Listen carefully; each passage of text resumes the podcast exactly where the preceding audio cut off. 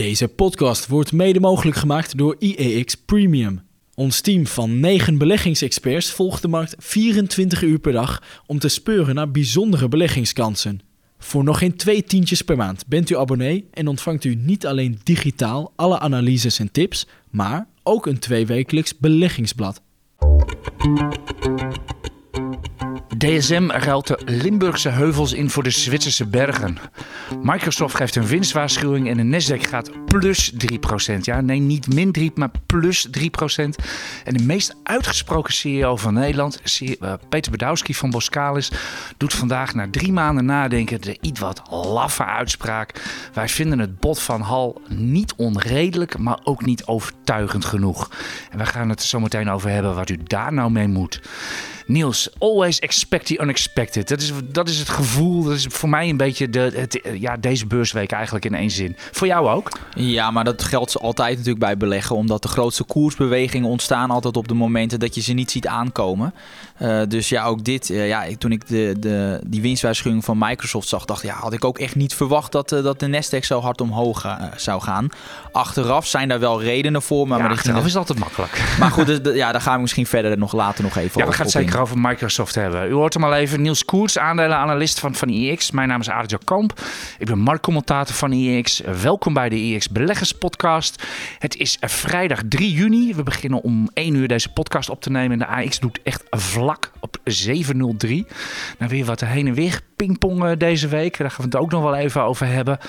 En uh, zit achter de knoppen. Hij uh, zorgt dat dit een mooie gelikte podcast is. En volgens mij, ja, die zaaltjes lijken zo op elkaar. Zitten we toch in de beleggerszaal, geloof ik, hè? van Beursplein 5 Bellagen. We zitten in de Bellagen Room, want zo heet het, op Beursplein 5. We nemen deze podcast echt op de beurs op. Uh, nieuws, jouw nieuws van de week, want daar beginnen we altijd mee. Uh... Nou ja, uh, we hebben natuurlijk net gehad over die winstwaarschuwing van... Oh, ik, vergeet, ik, vergeet, nog even wat door te nemen wat we allemaal bespreken. Ik zei, ik zei het al even, we gaan het hebben over Microsoft, we gaan het hebben over Boskalis, we gaan het hebben over Galapagos, Unilever, DSM, Jij wou het hebben over Adyen nieuws. Ben ik heel benieuwd naar waar Absoluut. je daarover wil gaan hebben. Dan hebben we het helaas moeten we het weer over Philips hebben. Het is niet anders. En we hebben natuurlijk nog een zwik luistervragen. Dan ga ik nu naar jou. Nieuws van de week, uh, Niels. Nou ja, we hebben het eigenlijk al besproken. Microsoft, uh, de winstwaarschuwing die, uh, die langskwam.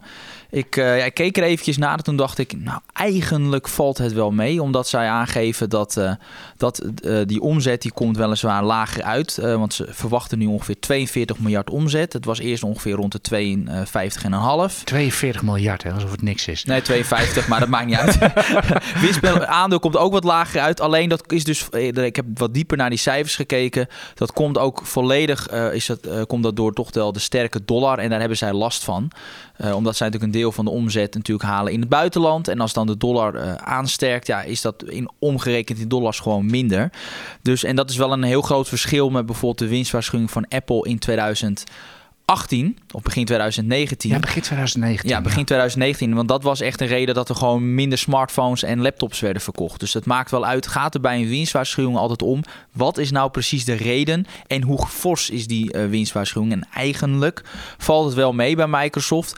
Maar een koersstijging, daar had ik geen rekening mee gehouden. ja, zo zie je het maar weer. De gekste dingen kunnen gebeuren. Ik zie dat ook wel eens bij fondsen die ex-dividend gaan.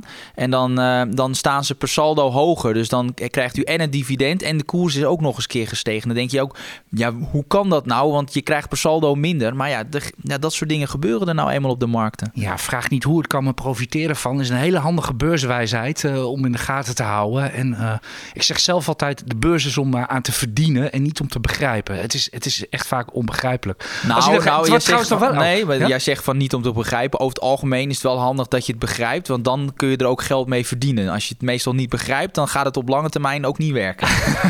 uh... Oké, puntje voor jou.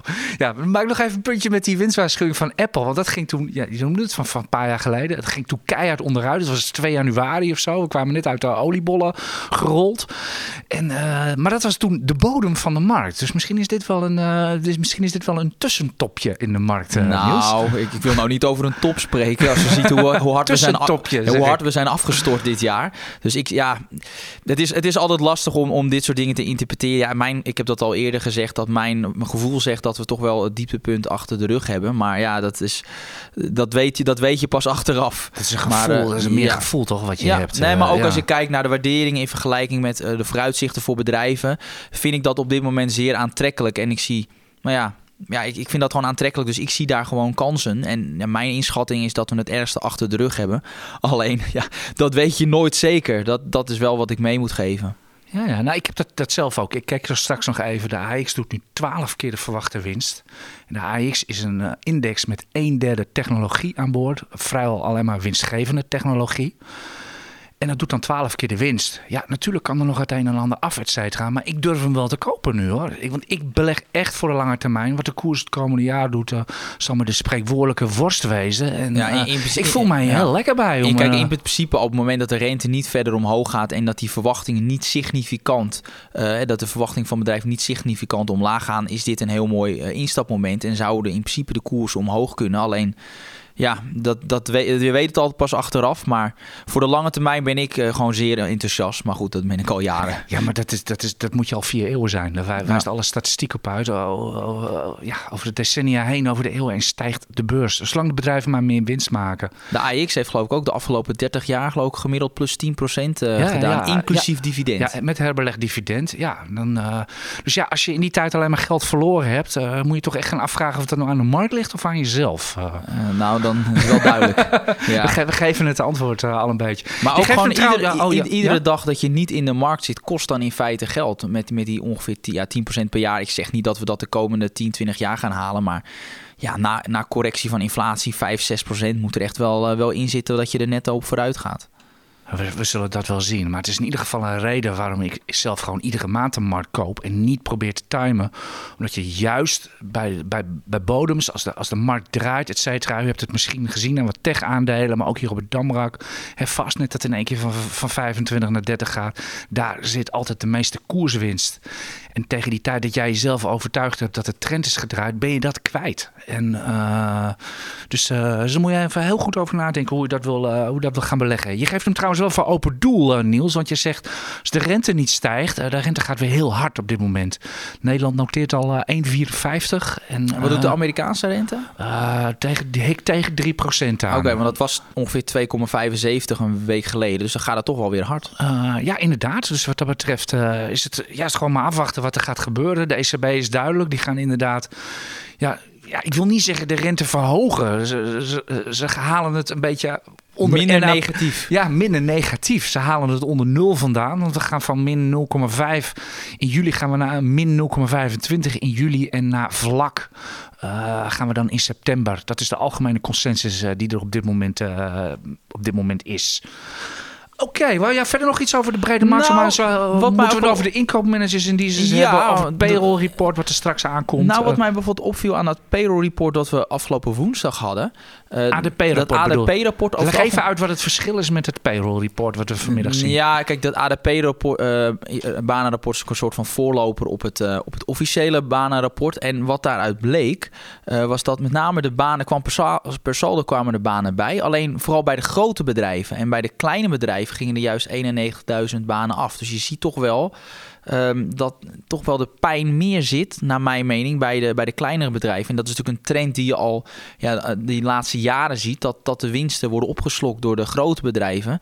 En dat het midden- en kleinbedrijven toch wat moeilijker heeft. Zijn die misschien ook gevoeliger voor inflatie? Die kunnen natuurlijk minder makkelijk kortingen bedingen, uh, dat soort dingen.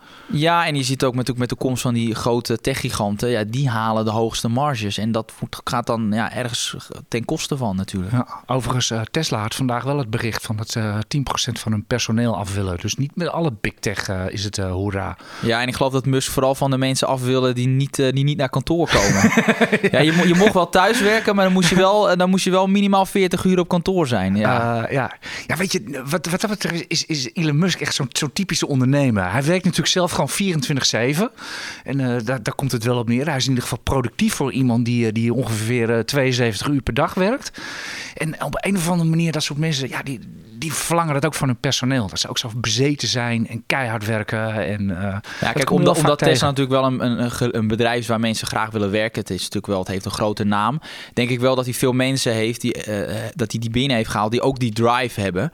Maar als je dat bij een gemiddeld bedrijf hier in Nederland gaat vragen om uh, wat, hoeveel uur te werken, dan, dan gaat dat natuurlijk helemaal mis. Dus, dus ja, ja, nee, Amerika heeft echt een hele andere cultuur wat dat betreft. Want ik weet ook nog wel van vorige ontslagrondes bij Tesla. Waren echt ontslagen mensen die bedankten dan op Twitter. Eh, bedankten ze Elon Musk dat ze voor zijn bedrijf hebben mogen werken. Het was er gewoon echt letterlijk met kop en kont weer uitgegooid gewoon. Dus ja, het werkt daar, eh, het werkt daar blijkbaar even wat anders. Uh. Oké, Niels. Uh, voordat wij het over Boskalis gaan hebben, wil ik het even hebben over Galapagos Mitra. Wat voor verhalen hadden jullie gisteren bij de beleggingstest? Nou ja, wij, wij zien wel een, een kans dat misschien Galapagos Mitra gaat overnemen. Want het probleem van, van Galapagos is dat ze, ze hebben in feite een pijplijn van helemaal niets. Maar ze hebben aan de andere kant wel een hele grote cashberg van een paar miljard. 4,5 ongeveer nu. Ja, ja. En het probleem bij Mitra is weer dat ze geen geld hebben. Maar die hebben dan wel weer een kansrijke pijplijn. Dus dat zou wel een, een mooie fit zijn. En we zien ook wel uh, ja, dat er wat fantasie in de markt is, uh, is geslopen. Want de koers is geloof ik sindsdien al iets van sinds het artikel meer dan 10% uh, opgelopen. Dus mooi voor premiumleden. Dus uh, ja, inderdaad, die, die kunnen daarmee verdienen. Het is dus niet zo dat dat abonnement alleen maar geld kost zoals wij het verwijt krijgen. Je kunt er ook nog wel eens wat, wat mee verdienen. Nou, dat zijn meestal mensen die opzeggen die dat zeggen. de meeste mensen zijn wel tevreden. Dat, dat blijkt ook wel uit de waarderingen. Want we kunnen, mensen kunnen ook een, ons altijd een cijfer geven als, als ze een artikel lezen. En over het algemeen zien we daar gewoon positieve reacties. Dus uh, ja, we zijn daar gewoon heel, heel blij mee. Ja, maar dit is, dit is in ieder geval een hele leuke. In ieder geval onze collega Martin Krum, die kwam daar gistermiddag mee. Aan, er stond toen min 2. En zo heel langzaam, tik, tik, tik, begon het, uh, begon het op te lopen. Het staat nu ongeveer uh, 10% boven dat niveau. Op het laatste moment dat we kijken. Nou, Galapagos Mitra, wie weet. Misschien is het complete onzin wat we nou, hebben het is wel echt goed. Ik, we vinden, ik vind het wel echt goed onderbouwd van onze analist Martin Krum. Die roept meestal geen onzin. Nee, dat is echt goed onderbouwd. En ik, ik zie hier zelf ook wel wat in. Dus uh, ja, kansen. Oké, okay. wat uh, ook een uh, tandem is, ik, ik noemde het al even, uh, noemde meneer Bedowski al even van Boskalis. Boskalis heeft vandaag eindelijk na drie maanden uh, gereageerd op het bod van, uh, van Hal. 32,50 min uh, 50 cent dividend, die inmiddels, die inmiddels al uit is. Dus het gaat om een bod van 32 euro, zeg maar. Ik keek net nog even en daar staat de koers nu op. wat moet je met je aandelen Boskalis doen? Nu Hal, want daar komt het gewoon op neer. Het bod doordrukt en Boskalis in feite zegt ik gaf het al aan met die quote van meneer Bedowski van uh, vind het bod niet onredelijk, maar ook niet overtuigend van u zoekt het zelf maar uit als belegger. Ja, ja nee, of als klopt. aandeelhouder. Ja, we zijn zelf als IX van mening dat, dat het bod te laag is. Dus, uh, dus ja, en dat op zich zou je het nog even kunnen aanhouden. Ja, dat is natuurlijk net de keuze die, die je wil maken. Verwacht je een hoger bod, ja, dan uh, zou ik nog gewoon even blijven zitten. Ik bedoel, we hebben in het verleden bijvoorbeeld bij Hunter Douglas gezien dat dat wel kan lonen. Want toen kwam er een bod wat uiteindelijk geloof ik 70% hoger was dan het initiële bod. Dus dat zou hier maar niet op rekenen. Nee, maar, want het is hal. Maar uh, dus ja, we, ik geloof dat het algemene advies is soms in ieder geval nog niet van de hand te doen. Maar goed, dat kunt hij het echte concrete advies kunt hij van uh, gewoon op de ja, site nee, dat lezen. is wel dat is wel. Wij adviseren wel om te blijven zitten, om eigenlijk net eigenlijk net een beetje als hal te gaan doen. Gewoon van mij even aankijken wat er gebeurt. Dat doet de hal nu ook. Die gaan gewoon nu rustig zitten kijken van hoeveel stukken er nu worden worden aangemeld en dan gaan ze gewoon een volgende stap uh, bedenken. Absoluut geen haarstaren in, uh, in uh, Rotterdam. En het blijkt ook wel, ze willen niet verhogen, dat ze rekenen altijd tot heel veel cijfers achter de komma bij Hal. En ze houden er niet van om ook maar één te veel te betalen. Nee, dat klopt. is toch wel aardig samengevat. Ja, ja. je volgt Hal. Uh, klopt dit ongeveer? Ja, dat is, en dat is ook de reden waarom ze wel een outperformance hebben behaald over de afgelopen ja, decennia. is het ook zo'n geweldig aandeel. Dat ze daar heel goed kunnen rekenen en heel veel geduld hebben. En, uh, dus kortom, hebt u aandelen Boskalis? Ja, het is natuurlijk altijd daar nu van haalt u geld van tafel. In ieder geval wij adviseren om nog even te blijven zitten. Uh, Oké. Okay. Zullen we eerst naar de lezersvragen gaan? Of zullen we toch eerst maar even dat hele hete hangijzer hmm. van Microsoft te doen? Wat, wat, wat jij wil. Jij, ja, jij bent ja, de leider, hè? gespreksleider. nou, dat, we doen het met z'n tweeën, Niels. Maar in ieder geval, uh, jij noemde al even wat, wat, wat cijfertjes, et cetera. De markt was gisteren ontzettend aan het soebatten over, over die update van Microsoft. Van, is het nou een outlook-verlaging? Is het nou een winstwaarschuwing? Of is het nou gewoon uh, valuta wat tegen zit? Volgens mij is het gewoon valuta wat tegen zit. Ja, het is gewoon echt, echt valuta. Dus ik, ik, ik, ik, ik heb zelf ook geen artikel erover geschreven, omdat mijn uh, beleggingscase is, is totaal niet veranderd naar aanleiding van dit, uh, dit, dit bericht. Dus, uh, dus ja, ik blijf nog steeds enthousiast over Microsoft. En daar doet deze, tussen aanhalingstekens, winstwaarschuwing doet daar niets aan af. Heeft, uh, nu heeft meneer Satya Nadella, de CEO van Microsoft, die heeft in november, precies op de top, heeft hij de helft van zijn aandelen verkocht. Had hij dit al zien aankomen of wat dan ook?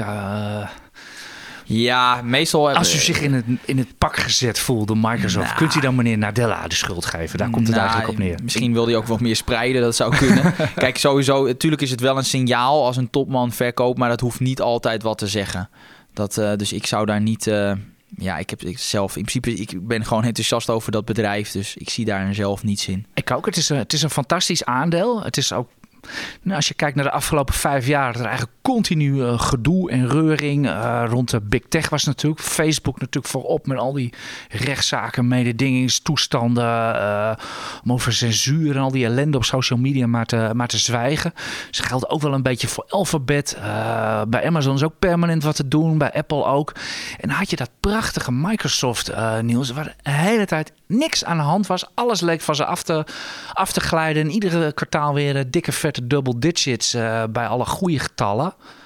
Ja, achteraf natuurlijk. Ja, en dan blijkt toch ook dat dit fonds niet immuun is. Nee, uh, maar kijk, op het moment dat hier echt de groei er echt uitgaat, dan kan ook dit, heeft dit bedrijf ook wel, uh, ja, is het gewoon een relatief risico dat het corrigeert. Uh, want wat je ziet, ik ben nog steeds enthousiast, maar ja, het is wel geprijsd voor perfectie. En dat heeft uiteraard een reden. Ik vind dat terecht. Maar ook op het moment dat er ook maar iets hoeft te gebeuren, ja, dan kan, dan kan ook dit aandeel zakken. Ja, en die dollar kan natuurlijk ook weer de andere kant gaan uitwapperen. Misschien als de ECB wat havikser gaat worden of wat dan ook, dat en wat meer gaat verhogen. Dan kan die dollar zo weer de andere kant uit. En dan heeft Microsoft aan het eind van het jaar dus weer dikke meevallende cijfers. Dus wat dat betreft. En dan lees je het vaak niet terug in, het, ja, maar het is, het is natuurlijk wel een hele leuke. Want voor beleggers speelt dit natuurlijk ook heel erg valuta. Als, als ik hier even een beetje op mag voortborduren, Niels. Ik kreeg van de week eigenlijk op Twitter was er iemand die. Uh, die hing maar gewoon zo'n ETF-portefeuille in één keer onder mijn neus. En uh, met, met, gewoon ben, ben ik breed gespreid of zoiets, was de vraag. Nou, inderdaad zat alles er wel in. Op één puntje na. Ik twitter hem terug van, ja, je bent heel breed gespreid, maar wel voor 100% in dollars. Dus met andere woorden, je hebt een, je hebt een, je hebt een groot valutarisico in verband met je euro-dollar. Ja, ik denk dat toch altijd wel anders over, want dat waren gewoon ook wereldindexen.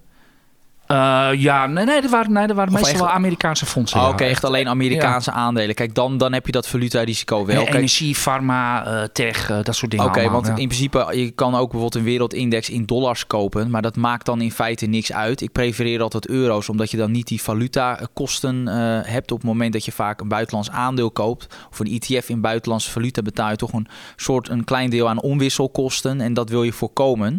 En daardoor neem ik vaak ETF's in euro's Um, dus maar in principe voor het valutarisico maakt het niks uit. Want op het moment dat bedrijven ja, over de hele wereld omzet maken, maakt het niet uit of je die notering nou in dollars hebt of in euro's. Maar het gaat even om je eigen portefeuille nu ik vind dat je daar heel goed op moet letten. Dat je, dat je, dat je valuta een beetje in evenwicht hebt. Of in ieder geval dat je daar heel erg van bewust was. Ja, het is wel zo. Het is de dollar... Deze meneer gaf in ieder geval mij aan van weet ik. En, ja, maar uh, de okay, dollar prima. is natuurlijk wel de wereldreservemunt nummer één. Kijk, op het moment dat jij echt in Brazilië gaat beleggen, ja, dan is het natuurlijk heel anders. Want die munten zijn zeer volatiel en risicovol. En zeker als het crisis uitbreekt, dan zijn het vaak die valuta van opkomende markten die onder druk komen te staan. Maar bij de wereld of bij de, bij de dollar heb ik me daar toch wat minder. Uh, minder ja, problemen mee. Als ja, je daar maar goed, op papier is het, is het wel een risico dat je zich daar in ieder geval van, uh, van, van bewust bent. Uh. Absoluut. Oké, okay. zullen we nog even voor, over DSM hebben voordat we naar de vraag gaan? Ik ja, denk het wel. Okay. We ja. gaan eigenlijk best wel uh, kort en flitsend doorheen voor ons doen, Niels. Ja. Meestal blijven we wel wat langer hangen bij alle onderwerpen. Ja, DSM wordt Zwitsers en ik Oké, ik uh, rolde van mijn stoel uh, van het nieuws. Oké, ze, gaan, uh, ze gaan fuseren met een Zwitsers bedrijf. Ik denk dat het een hele goede set is van DSM. Maar het, het venijn staat hem natuurlijk in de staart. En dat is dat DSM ja, gewoon een Zwitsers bedrijf gaat worden. Of de combinatie DSM Ver, Firmenich. Nee, Firmenich. Hoe ja, zeg ik het nou? Het is een rotnaam. Firmenich heet Firmenich heet het. Ik had er eerlijk gezegd nog nooit van gehoord. Ik ook niet. Maar ik ben wel in die aandelen gaan duiken. Want er zijn in totaal vier bedrijven die dit doen. En, en uh, die dit doen. En dan hebben we het over uh, geur- en smaakstoffen maken. Niet alleen voor, uh, voor eten trouwens, maar ook voor parfums, et cetera. Dat is allemaal een hele mooie hoogmarge business. Want wat een mooie aandelen zijn het allemaal. Guy Vaudin is ook een Zwitser. Die is daar groot in. Simri, een Duits bedrijf. Eh, ook. Die dat is nog mooier aandeel. En dan hebben we ook nog IFF, dat is Amerikaans. En ik heb daar even heel snel naar gekeken, maar ik zag aan de lijntjes dat daar, dat, is een special occasion. Daar zijn dingen aan de hand. Hebben het maar even niet over. Maar die andere prachtige aandelen. Je ziet gewoon de omzetten en de winsten jaarlijks gewoon keihard oplopen. En ik denk, ik denk dat dit een hele goede set is ja, van DSM. en deze bedrijven die, die passen gewoon heel erg eh, goed bij elkaar. En omdat DSM ook nog eens een keer die materials divisie heeft verkocht, is het ook veel minder conjunctuurgevoelig eh, geworden. Dus is, wordt dit in feite gewoon een defensieve haven in de ja, ja, portefeuille. daar, daar je de spijker op zijn kop. Ik, ik maak altijd grafieken van, van omzetlijntjes, et cetera. Nou, dan zie je inderdaad dat DSM eigenlijk nog best wel heel erg cyclisch is.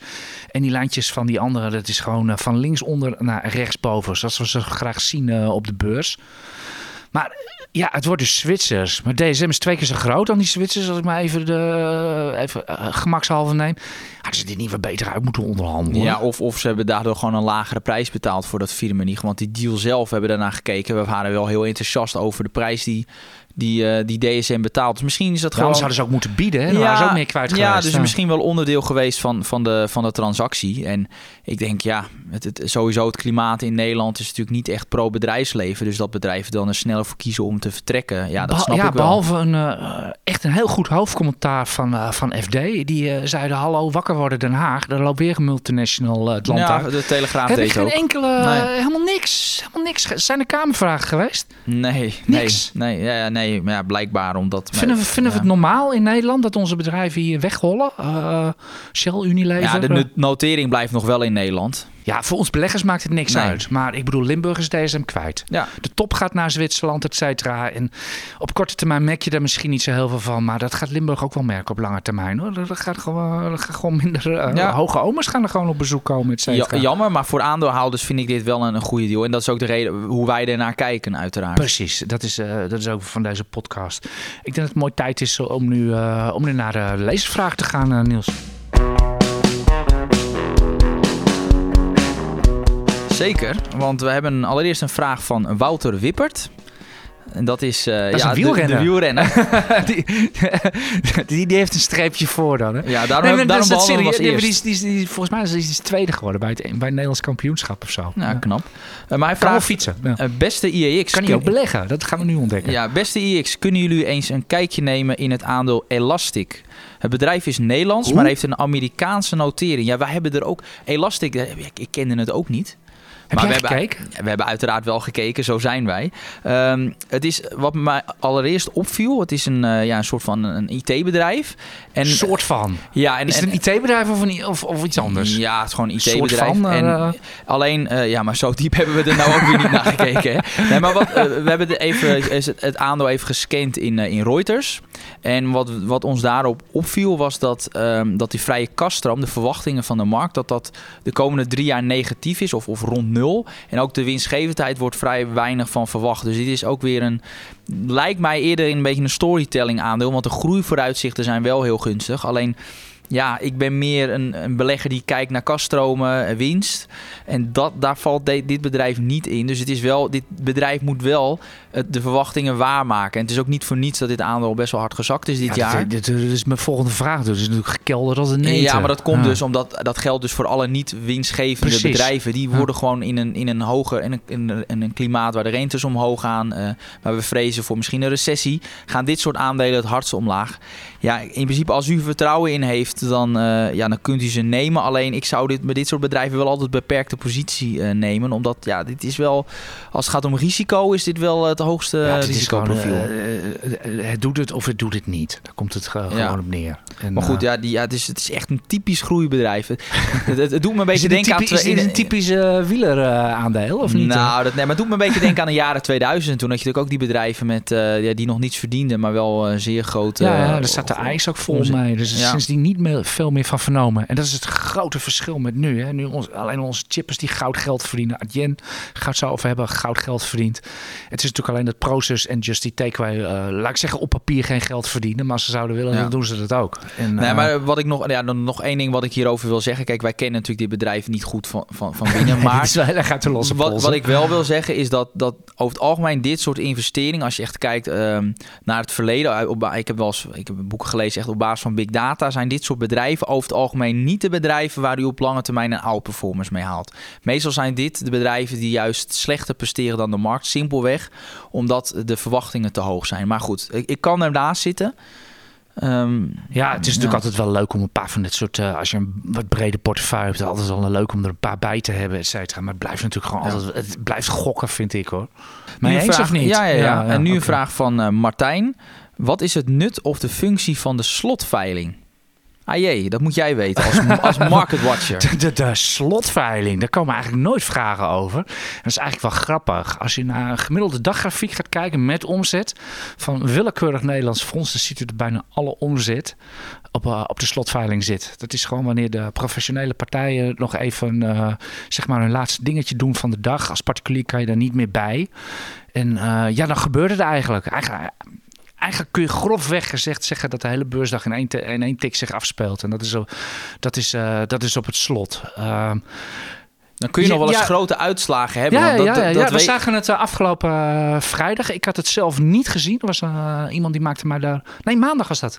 Die maakte me op haar tent. staat ineens 8,3 miljoen omzetstuks in OCI. Oki. En wat is daar aan de hand? Nou, terwijl de koers maar 6% steeg. Het was de grootste omzet sinds de beursgang. En eh, ik kwam erachter dat er inderdaad de dag daarop ging eh, OCI de MSCY Netherlands Index in. Dus dat betekent dat die trekkers het moeten kopen. Oké, dat is een reden, maar dan is 8,3 miljoen nog heel erg veel en 6 cent heel erg weinig. Ik, ik denk blocktrades, dat, eh, Ja, dat, is, dat er kunnen. afspraken zijn geweest in de markt, et cetera. Ja, ik, ik hoor u al hardop eh, denken eh, als, als u luistert als gemiddelde particulier. eh, is dit eerlijk?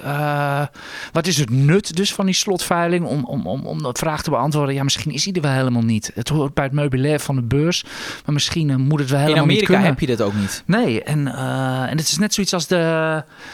Hoe de ja, ja, analisten die van tevoren worden bijgepraat. eh, de, de pre- eh, de pre-cijfer. eh, hoe, hoe noemen we dat ook alweer, Niels? Ja, Er zit ons ook de pre-earnings call noemen Ja, de wij het pre-earnings calls. Er worden gewoon de analisten uitgenodigd en dan worden vast de cijfers even doorgenomen. En dat mag ook allemaal. Iedereen vindt het normaal. Dat is ook zo'n rudiment uit het verleden Ja, waar we als misschien maar eens over moeten hebben. Als je dan ziet bij een Randstad dat ineens dan de koersdoelen omlaag gaan voor de cijfers, dan weet je dat Ja, al. ze, het zijn ineens alle grootbanken die zitten dan vol beurs. Ze zijn ze allemaal out of the blue. En, en, Ja. Ja. Randstad is berucht. eh Axo Nobel, Heineken. Ja, die hebben, die hebben die gewoontes dat ze dat doen. En in wezen is, is het natuurlijk voorkennis. En een Ik bedrijf moet, ja, als- ik, moet, moet natuurlijk, ik moet wel even handelen. Ik moet, moet mezelf ook weer gaan verdiepen door deze vraag. Ik moet echt wel even aan prof, profs gaan vragen. Wat inderdaad het nut is van die slotveiling. Ja, helder. Ehm, nu een vraag van Contraire Zwartkijker. En die komt wel met een interessante vraag. En die zegt: Is het verstandig om vier Unilever poets eh, eh, A 55 euro te, verko- te schrijven? En van deze opbrengst gebruik te maken om dan voor 400, om 400 aandelen Flatex de Giro te kopen? Die mag jij beantwoorden. Nou, dat klinkt ik wil dus- best wel wat over Ja. Unilever zeg maar dit soort constructies ben ik niet van. Nou, ik zelf ook niet. Omdat als jij poets eh, schrijft, dan speculeer je ook op een koersstijging. En natuurlijk krijg je dan wel geld omdat je schrijft. Maar als je dat geld dan gaat gebruiken voor een, het kopen van andere aandelen, wat hè, Unilever heeft vrij weinig te maken met Flatex de Giro, dan verhoog je enorm je risicoprofiel. Eh, ik zou dat zelf niet doen, eh, dat, omdat dit echt... Hoe ja, verhoog je dan je risico? nou, omdat ehm, je eigenlijk in principe zit je dubbel long. Je hebt aan de ene kant heb je, eh, schrijf je poets, dus dan speculeer je op een koersstijging. Ehm, en dat geld wat je dan krijgt, want voor het schrijven krijg je ontvang je premie. En als je dat geld gebruikt voor nieuwe aandelen van bijvoorbeeld een ander aandeel, dan heb je in feite twee longposities voor één bedrag. En ja, als, dan, als dat, dat, als dat goed gaat. eentje in een defensief aandeel en een Ja, andere in een... als, dat eh, goed, als dat goed gaat, is dat natuurlijk fantastisch. Want dan pak je dubbele winst. Gaat dat verkeerd, ja, dan kan je wel eens een, een, een belletje van de bank krijgen of van de broker. Van die zegt van hé, ik wil dat jij bij gaat storten. Dus zelf ben ik hier niet van. Ehm, wat je wel soms ziet is dat, dat mensen dat doen om risico's af te dekken. Maar dan doe je dat dus niet door poets te schrijven en ook aandelen te kopen. Want dan, eh, ja, dan is dat gewoon extra risico. Dus ik zou dit zelf niet doen. Maar goed, al heeft u zelf een, een hoger risicoprofiel. Een En, hele vreemde combinatie en dit, nee, ik, zie, ja, ik, heb, ik ben hem ook nog niet eerder tegengekomen. Maar ik- daarom vond ik het wel leuk om dit te behandelen. Ja, ja, je hebt ook Ehm, zo'n uitgesproken mening over Flatex de Giro. Daar moeten mensen maar even over... ja, eh, ja, over op de aandeel ben ik wel enthousiast. Ja, maar maar of moet je dat mensen maar even over de site gaan. Gaan we verder nu niet over hebben. eh. Oh, en tot slot, ja, nee, ik heb nog een vraag. Heb jij Oh ja, want ik wou meteen al doorgaan naar Unilever, maar eh, kom Nee, maar, heb je nog een vraag op Twitter eh, binnengekregen, AJ? Ja, ik noemde al even die, die rentes natuurlijk. Dus eh, ja, de rente staat op anderhalf procent. Help, raken de overheidsfinanciën zo niet in het rood. En die is van, even kijken, Sigrid Kaag. Grapje. Nee. Nee, er waren, af, er waren ik dacht af- afgelopen week ineens allemaal berichten inderdaad van... oh jee, Nederland moet allemaal miljarden meer rente gaan betalen. Door inderdaad, de rente stond eh, nog op nul met nieuwjaar en staat nu op anderhalf procent. Dus, eh, Maar ja, goed, we hebben natuurlijk begroot. en We gingen uit van het best case scenario. Ja, Ja. Dat, op deze manier hoor je natuurlijk niet te begroten. Nee, nee, nee. Dat, dat hebben wij toen. eh, Wij, Ja. hebben, wij, hebben hier al, wij hebben hier al maanden voor gewaarschuwd, Niels. Mogen we ook een keer ons gelijk halen. Inderdaad, in een in een regeerakkoord wordt er uitgegaan van 0% voor de komende vier jaar rente. Nou, als u belegt, maakt u toch ook een worst en een best case scenario? Ik, ik begrijp dit. In het regeerakkoord staat alleen een best case scenario. Oké, we, gaan maar, we gaan maar gauw door. En Ja, was natuurlijk geen grapje. we want Ik, ik heb geen tweet gehad van mevrouw Kaag. Dus eh, succes met die rentes, mevrouw Kaag. Unilever. Want daar was een beste koersstijging deze week. Ja, ik. eh, ja, je, je- je kunt het een koersstijging noemen. Ik, noem het, eh, ik vond het een gele kaart. Wat zou ik daarmee Kan je, dat- bedoelen, kan, ja, kan je dat uitleggen? er wordt dus eh, meneer Norman Peltzer, dat is een van die eh, ja, actieve, activistische aandeelhouders binnen Unilever, zoals dat dan heet. Zeg maar, als je een groot aandeelhouder een brief gaat schrijven of de publiciteit zoekt, dan heet je meteen activistische aandeelhouder. Deze meneer vindt eh, dat Unilever niet goed schakelt. Het vindt het gewoon niet goed gaan. En heeft dat luidkeels eh, duidelijk gemaakt. En hij heeft nu een, eh, een zitting in het bestuur gekregen. Nee, niet in het bestuur, maar in de raad gekregen. Hij heeft, hij mag, heeft geen beslissingsbevoegdheid gekregen. En dan, dus eigenlijk zijn we nog niks wijzer. En dan gaat de koers plus 9%. Ik, ik kan er alleen maar uit destilleren dat eh, de markt niet blij is met de boord van eh, Unilever. Ja, of ze zijn wel heel blij met deze meneer Peltz. Want wat we Ja. wel weten van meneer Peltz... is dat hij bij bijvoorbeeld branchegenoot eh, Procter Gamble... er in het verleden voor heeft gezorgd... dat het bedrijf echt veel winstgevender is geworden. En dan is het ook de hoop dat dat ook bij Unilever gaat, gaat gebeuren. En die mogelijkheden bij Unilever zijn Ja, er deze uiteraard meneer is wel. geen prutser. Nee, want nee. bij Unilever liggen, wel, liggen er echt wel die kansen. Want ehm, wat ze zouden kunnen doen is die langzaam groeiende onderdelen... die zouden ze kunnen afstoten. En ja, er is in feite een splitsing van bijvoorbeeld eh, drie takken eh, ligt er eh, voor de hand. Aan de ene kant kan je kiezen voeding, persoonlijke verzorging en huishoudelijke verzorging. Als ze op die manier gaan splitsen, is er, is er wel, heeft onze analist Martin Krum ook gezegd is er echt een manier om extra waarde te creëren. En als dat gebeurt, ja, zit er toch wel minimaal 20% upside in dit aandeel. Zelfs na deze koersstijging die we al hebben gezien. Ja, ja, hoe kom jij in die upside? Kijk je dan gewoon naar, naar inderdaad waarderingen, et cetera, van Ja, Nestlé en Procter Gamble? Waarderingstechnisch. En ja. nou, dan, dat is gewoon, daar maakt hij natuurlijk Ja, uiteraard ja, een ja, berekening wat voor van. grafiekjes je ook maakt van Unilever, het staat eh, continu onderaan. En, eh, dus, eh, maar gele kaart is een beetje te overdreven van mij. of, eh? Nou, ik, ik denk wel dat beleggers graag ik vind verandering zien. 9% wel heel veel. Heb je, eh, zie jij ooit dat een koers zo beweegt op een benoeming van een... Van een we zagen het bij Galapagos, maar dat was een CEO met een track record van Ja, en dat is Tokio. ook een biotechfonds. Hè? Dat Ja. maakt ook wel uit. Voor Unilever is gewoon een bedrijf wat een multinational met tientallen miljarden waard is. Ja, maar er komt ook wel een hoop voeding uit de regeerbuis, hoor. Nou ja, wat, misschien, nou ja, dan moeten we echt wel oppassen. dat Geen flauwkul gaan verkopen. Maar wat doen we met Unilever? Want de koers bakt er niks van. Of, of tenminste, het is doodgeld. De afgelopen jaren wel. Ik Ja. geloof dat niveau van, ik geloof 2016 of zo. Ja, zoiets. Is- nou, dus ik zeg het, doodgeld. Ja. Ja. Ja, op zich, wij als, als beleggers zijn best wel, zien wij wel kansen eh, voor dit aandeel. Maar ja, het, is wel, we moeten het moet, bedrijf moet wel eerst leveren voordat die upside, dat het er ook echt, ja, dat het, dat het erin eh, kan slaan. Ja, maar er zit natuurlijk waarde zat natuurlijk in die tenten. Al die mooie merken. Je noemt het al even. Je trekt de boel uit elkaar. En, eh, dus wat dat, betreft, wat dat betreft hebt u echt wel waar voor uw Ja. geld hoor. Ook al hebt u een aandeel wat, wat amper beweegt. Er zit, Maar het moet, erin, het moet er alleen uitkomen het- bij het- Unilever. Ja, maar het, op een gegeven moment gaat het er ook wel uitkomen. Maar ja, hoe lang gaat dat duren? We zullen het wel, eh, wel zien. Jij wou het heel graag over Adyen hebben. eh, dat doen wij Niels. niet vaak. Nee. Nee, omdat niemand, eh, er is bijna geen particuliere belegger in geïnteresseerd. Ik eind dit jaar ook niet, want ik had het als flopper voor dit jaar getipt.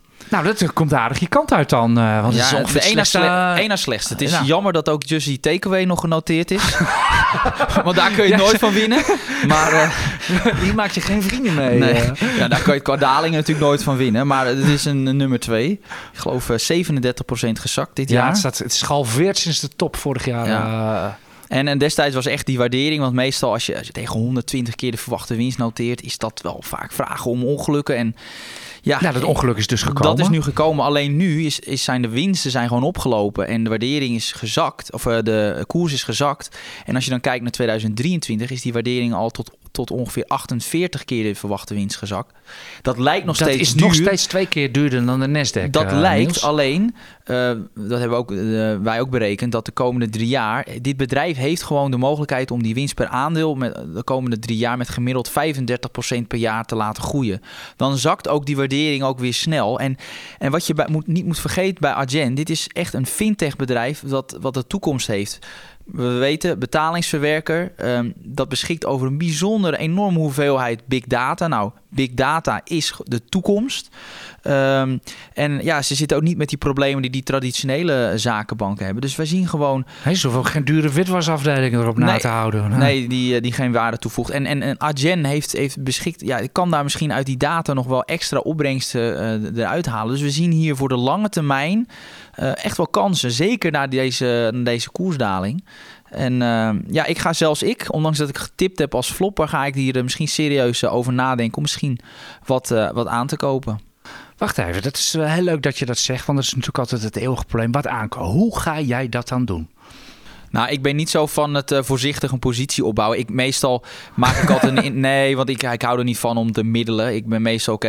ik weet dit soort bedrijven hebben bij mij meestal een weging van 3% in mijn portefeuille, 3, 4%. En dan ja, is het heel simpel. Ik dan, als, je, als ik zeg, nou op dit niveau is het koopwaardig, heb je een sommetje gemaakt. En stel je hebt, eh, wat is het, eh 100.000 aan beleggingen, dan, dan stop je er ongeveer eh, 3 à 4.000 euro in. Zo werkt Oké, dat. dus doe, doe jij het gewoon zeg maar net als Warren Buffett het ook doet. Ik vind de prijs die nu op het Ja. bord staat, hier kan ik een mooie rekensommen mee maken. Hier ga ik geld mee verdienen de komende, minimaal komende 10 jaar. Want zo lang gaat hij zijn verplichting aan. Jij bent ook een, echt een buy-and-hold belegger. Daar vind jij het prima. Jij hoeft niet per se de bodem te hebben of, eh, Nee, nee, of, nee, maar dat voor een dubbeltje op de eerste rang te zitten. Ja, eh, ja ik ben want ook het, het- nooit want dat bezig. zit natuurlijk iedereen zit te wachten. Want dat is natuurlijk iedereen die vraagt van, is de, eh, kunnen we op bodem bellen? Kunnen we de dip kopen, et cetera? Ja, het zijn allemaal mensen die willen timen. Ja, ik, ik ben zelf Nou, het- het- allergisch voor Nou, het timen. gaat mij er echt om, is, zijn die, ehm, is de waardering aantrekkelijk genoeg ten opzichte van de groeivooruitzichten voor dit bedrijf? En dat vind ik bij het antwoord op dit, op dit moment neigt bij mij al naar een ja. Ja, dus als, als dan het aandeel het komende jaar, ik noem maar wat, nog een keer meer 25% staat, hou jij, haal jij je schouders op en je blijft gewoon zitten. Uiteraard, eh, mits natuurlijk die bedrijf, mits het bedrijf wel kan leveren. Kijk, op het moment dat het bedrijf gewoon leeft en de koers zakt nog een keer 25%, ja, dan is het koopmoment al, is het alleen nog maar aantrekkelijker geworden om het aandeel te Oké, kopen. zolang je beleggingspropositie maar niet verandert. Nee, daar, Dat, daar eh, gaat het ja, om. Ja, Ja, hè, de absoluut. cijfers, de vooruitzichten zijn allemaal hetzelfde. Ik, ik, heb, ik doe zelf precies het, ik doe het precies andersom. Ik zit zelf een positie in ASML op te bouwen. Tenminste, ik heb ze nu twee keer gekocht. En ik wil eigenlijk nog wel meer hebben. Maar dan moet de koers nog even wat, eh, wat lager voor. En dan koop ik een plukje bij. En komt dat niet op het bord, dan koop ik niet bij. Ja, maar zo, goed, dus zo, doe, zo doe ik dat. ja, en zo, zie je dat, dat iedereen heeft zijn eigen Ja. stijl daarin. eh, ja, u, u, gaat misschien, u denkt misschien op een gegeven moment: dit is de bodem, ik ga all in. Of u wacht op een technische draai, dat echt de technische analisten zeggen van: we zitten weer in een opgaande trend. eh, Nou ja, dat is, dat is ook Ja. belangrijk hoor. Bijvoorbeeld, Als het gaat om, om technisch verhaal. Ik ben fundamenteel analist. Maar ook momentum is gewoon simpelweg een zeer belangrijke indicator. En met name bij kleinere bedrijven. Dus eh, bijvoorbeeld echt kleine eh, ASCX-fondsen. Die, die ik misschien wel koopwaardig acht. Maar die echt in een zeer eh, forse downtrend zitten. Die koop ik gewoon niet. Omdat uit gewoon sta- statistieken over de afgelopen 100 jaar gewoon is gebleken dat over het algemeen kleine bedrijven die in een downtrend zitten, het, het daarop volgende jaar vaak ook underperformen. Dus dan kun je beter. Maar spreek je jezelf wachten. nou niet tegen? Want Nee. Adyen zit ook in een downtrend. Ja, maar dat is wel een veel groter fonds. En ook bij dit bedrijf wacht ik uiteraard wel. Eh, maar met name, dat is met name zeer belangrijk bij Oh, de je hebt kleine hem alleen fondsen. nog maar op een geel papiertje staan. Ja, staat maar. erop. Maar bij kleine bedrijven is dat bij mij echt een no-go als het gaat om bijkopen als in een, in een extreme downtrend zit. Dus ja, dat, Oh, Maar ik- soms maar is dat wel lastig met je, met je fundamentele adviezen. Dus soms dan zeg ik wel van ja, dan dit aandeel vind ik fundamenteel koopwaardig. Maar dan wacht ik zelf nog totdat het ook eh, het technisch plaatje beter is. Ja, nou dat onderscheid je dan toch weer van Buffett. Want die heeft nog nooit een grafiek gezien, denk ik. eh. Nee, maar goed, ja, dat is ook weer, ja, dat, dat neem ik echt wel degelijk mee. En bij grote bedrijven neem ik dat ook mee, maar speelt dat wat minder. Dus is, die, is, is, eh, is technische analyse ook belangrijk, maar weegt dat iets minder zwaar dan bij de kleinere bedrijven. Ja, ja of, of je het er nou mee eens bent of niet mee eens bent, of je vindt dat Niels een warrig verhaal uh, houdt. Dat is denk ik een beetje uh, des beurs. Uh, beurs beleggen, het is geen wetenschap, het is kunde. En en dus blijft iedereen altijd maar, denk ik, op zijn eigen manier. Uh, ik bedoel, hoe ik ASML koop of wat, dan kan je ook gaten in schieten. En, uh, ja, tot dus dus gaat het ons helemaal niet zo slecht af, toch? nee, wat, nee, maar wat dat betreft. Maar zo, ja, zo heeft denk ik iedereen zijn dingetjes. En uiteindelijk is er altijd wel een marsje waarin we allemaal wel een beetje rommelen. Misschien wel. Uh, moeten tenslotte ook een beetje opportunistisch blijven, Niels. dat hoort erbij. Ja, nou goed. We moeten nog met de grote afzakker gaan sluiten. en het begint met een P en het eindigt op Hilips. Waar hebben we het dan over, meneer Koers? Ja, het is het bedrijf van Frans Houten. Ja, het is... Maar nou, gelukkig heeft hij zijn bonus gekregen. Ja, ja als, je, als je dan ook weer het nieuws van deze week weer hoort... Is het maakt het alleen nog maar schrijnender dat deze man een bonus heeft gekregen. Omdat ja, we wisten in feite al dat, dat die procedures en risicoanalyses niet op orde waren bij dit bedrijf. Zeker als het gaat om die slaapopneuapparaten. Dat ze gewoon... dat totaal zo waren gewoon niet in control.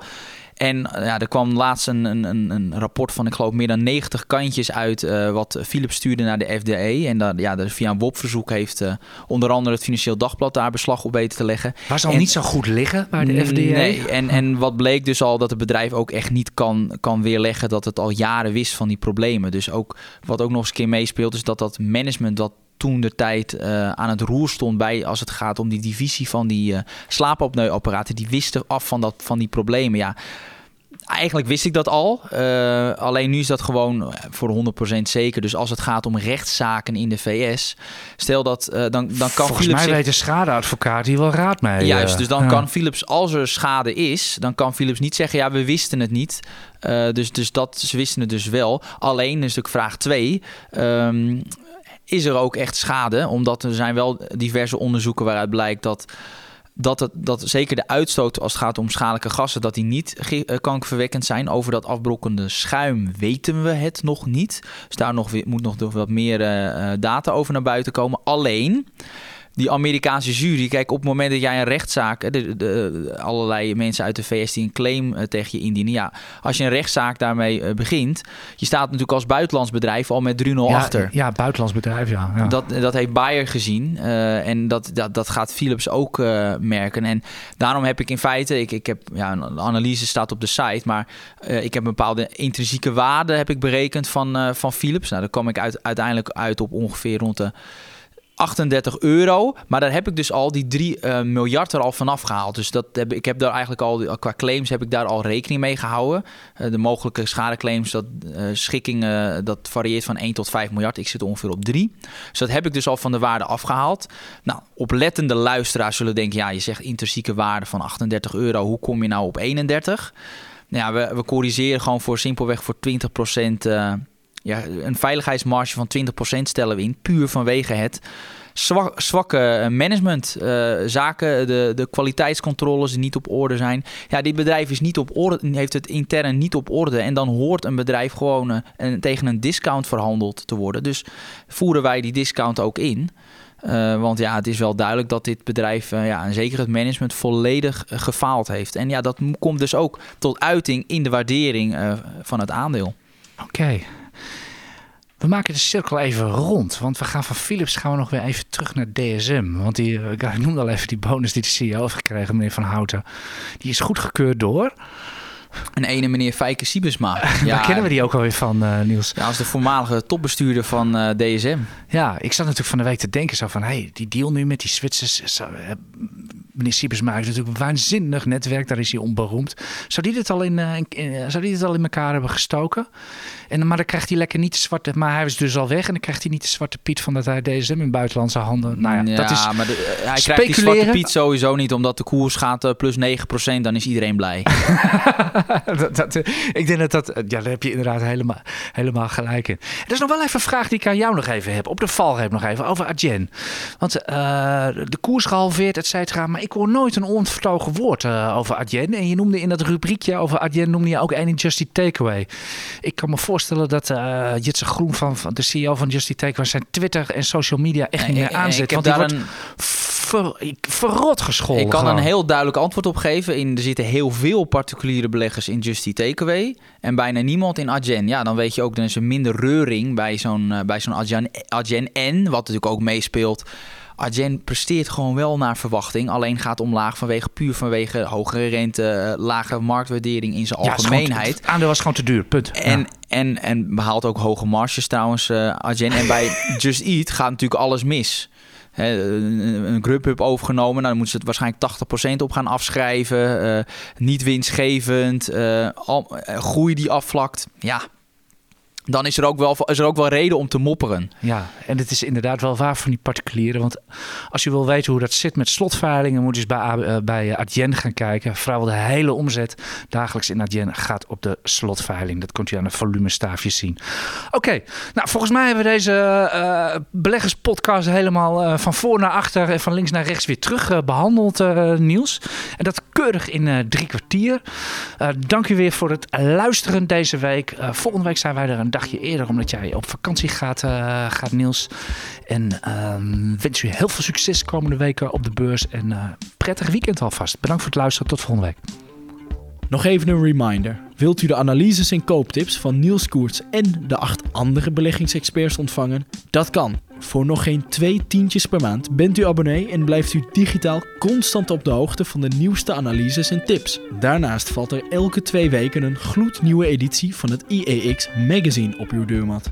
Meer weten? Ga naar iex.nl/podcast.